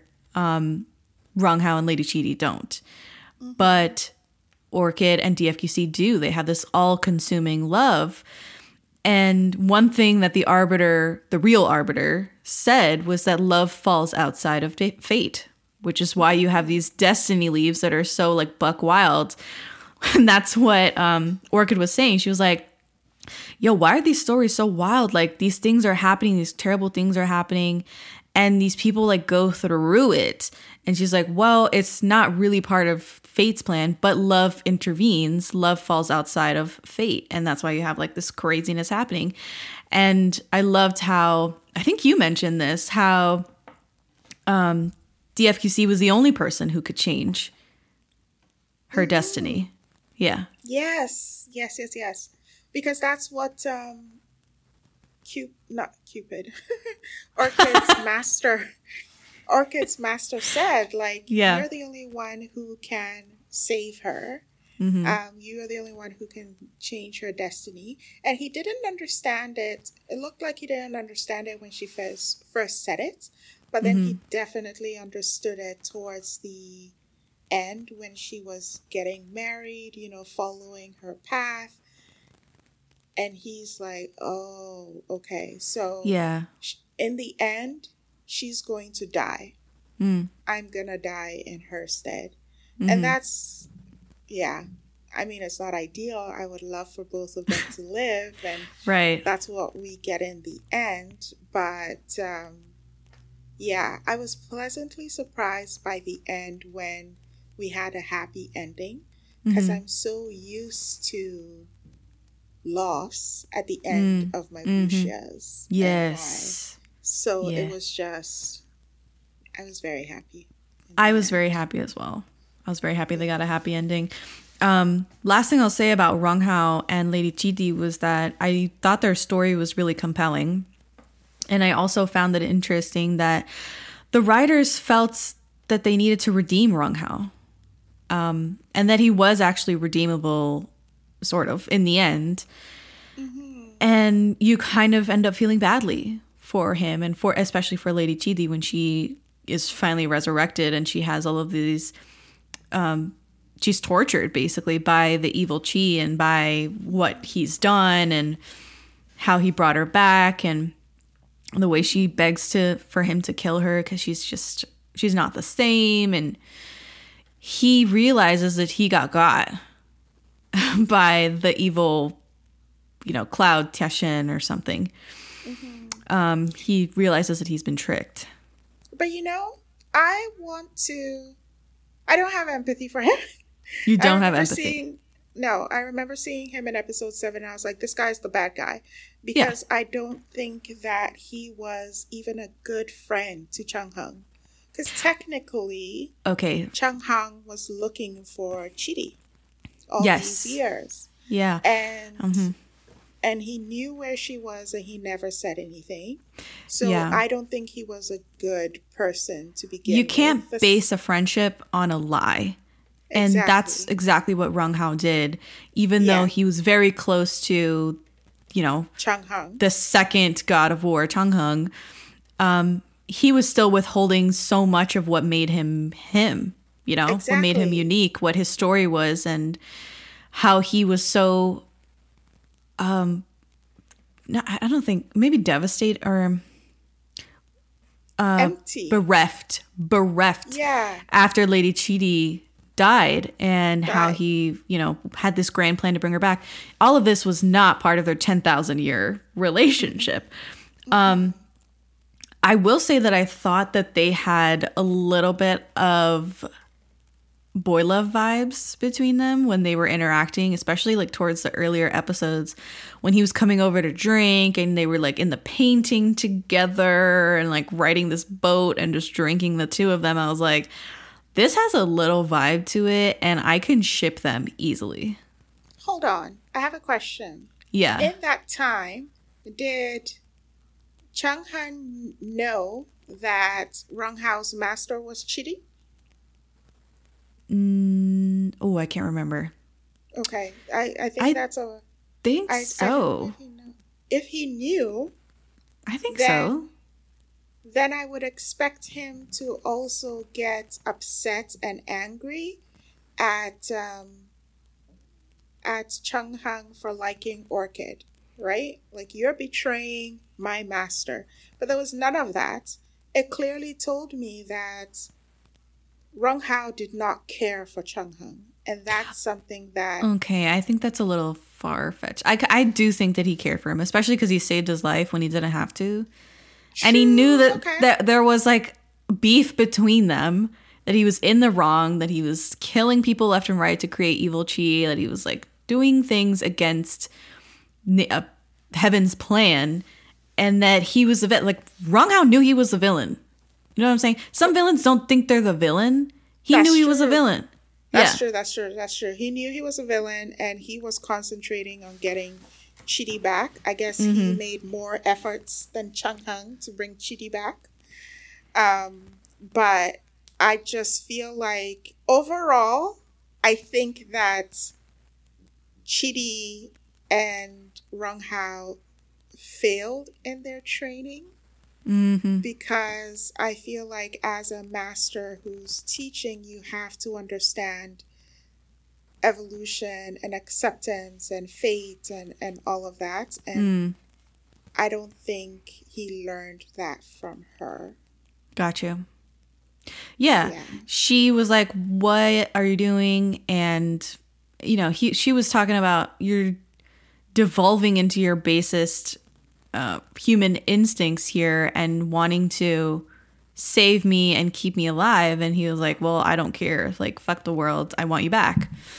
And she was like, "The only time I ever like succumbed to human emotion or feeling was when I saved you." And That, that was, was really sad and wrong and she went to the arbiter and was like can you save this boy and the arbiter was like i can but are you okay with being an agent of evil in the future? And she was like yeah sure. Yeah. everything comes at a price and the price of their bond was too much. I that, that was like every, so many people were murdered and they're they weren't the same. Like even she was like your music has changed. You're different. Where's the purity in your music and where's the purity in your fighting ability like what happened to you yeah. Yeah. Mm-hmm. Anyway, I think I have come to the end of my notes. Did you have anything else you wanted to add about love between fairy and devil other than it's life changing? Definitely go watch it. I'm so sorry if you've listened to this far and you have been spoiled. I we're it's better than how we explained it. Please go watch the show. Yes. But Carol, what is up? At last thoughts, final thoughts. final thoughts. It was a great drama. It was a great ride. I'm excited to see what both leads do Hmm. next. I'm gonna watch the next drama today. um, okay. I'm get I'm gonna get my hair done, so I gotta download episodes and. Uh, oh, I got you. Um, but um, yeah, I loved it. It was. I good. loved it. Yeah, Mount Rushmore. Yes, Yeah, it it's is up there. there. Yeah, It's up there for sure. it's up there. It's really good. Mm-hmm. 2022 for sure. Ooh, all right. Carol, thank you so much for coming on this episode. Thank you for making the time, for being so gracious, and even suggesting that we do this episode. I have had so much fun watching the show and so much fun talking with you online and offline. Um, I can't believe that we actually covered a C drama on the regular Daebak feed. It is a long time coming. And it's kind of like in between seasons. Like it doesn't even fit. It's like a special episode, but I'm so glad I shared it with you. Um, where can we find you online, Carol? You can find me at Kdramatics Club on uh, Instagram and at Carol Markwei also on Instagram and on Twitter. I yeah, I just hang out online, do reviews when I can, and I'd love to meet everyone too. So thank you so much for having me. I'm so glad I was your first C drama. Yes. Hopefully, I come back. And, Yes. Uh, yeah. Thank you. Thank you. And if you want more Carol, definitely listen, listen to our Search WWW episode where we reviewed that show with um, Bemi as well. Bemi. Bemi's a trip. so uh, if you want to know Carol's background in K drama and some other suggestions from her, uh, watch, uh, listen to that episode. It's amazing. So I think that's been our show. I we got to get out of here. We got things to do. We got more dramas to watch. So that's been our show. I'm Jessica, and this has been the Daebak K-Rambles podcast.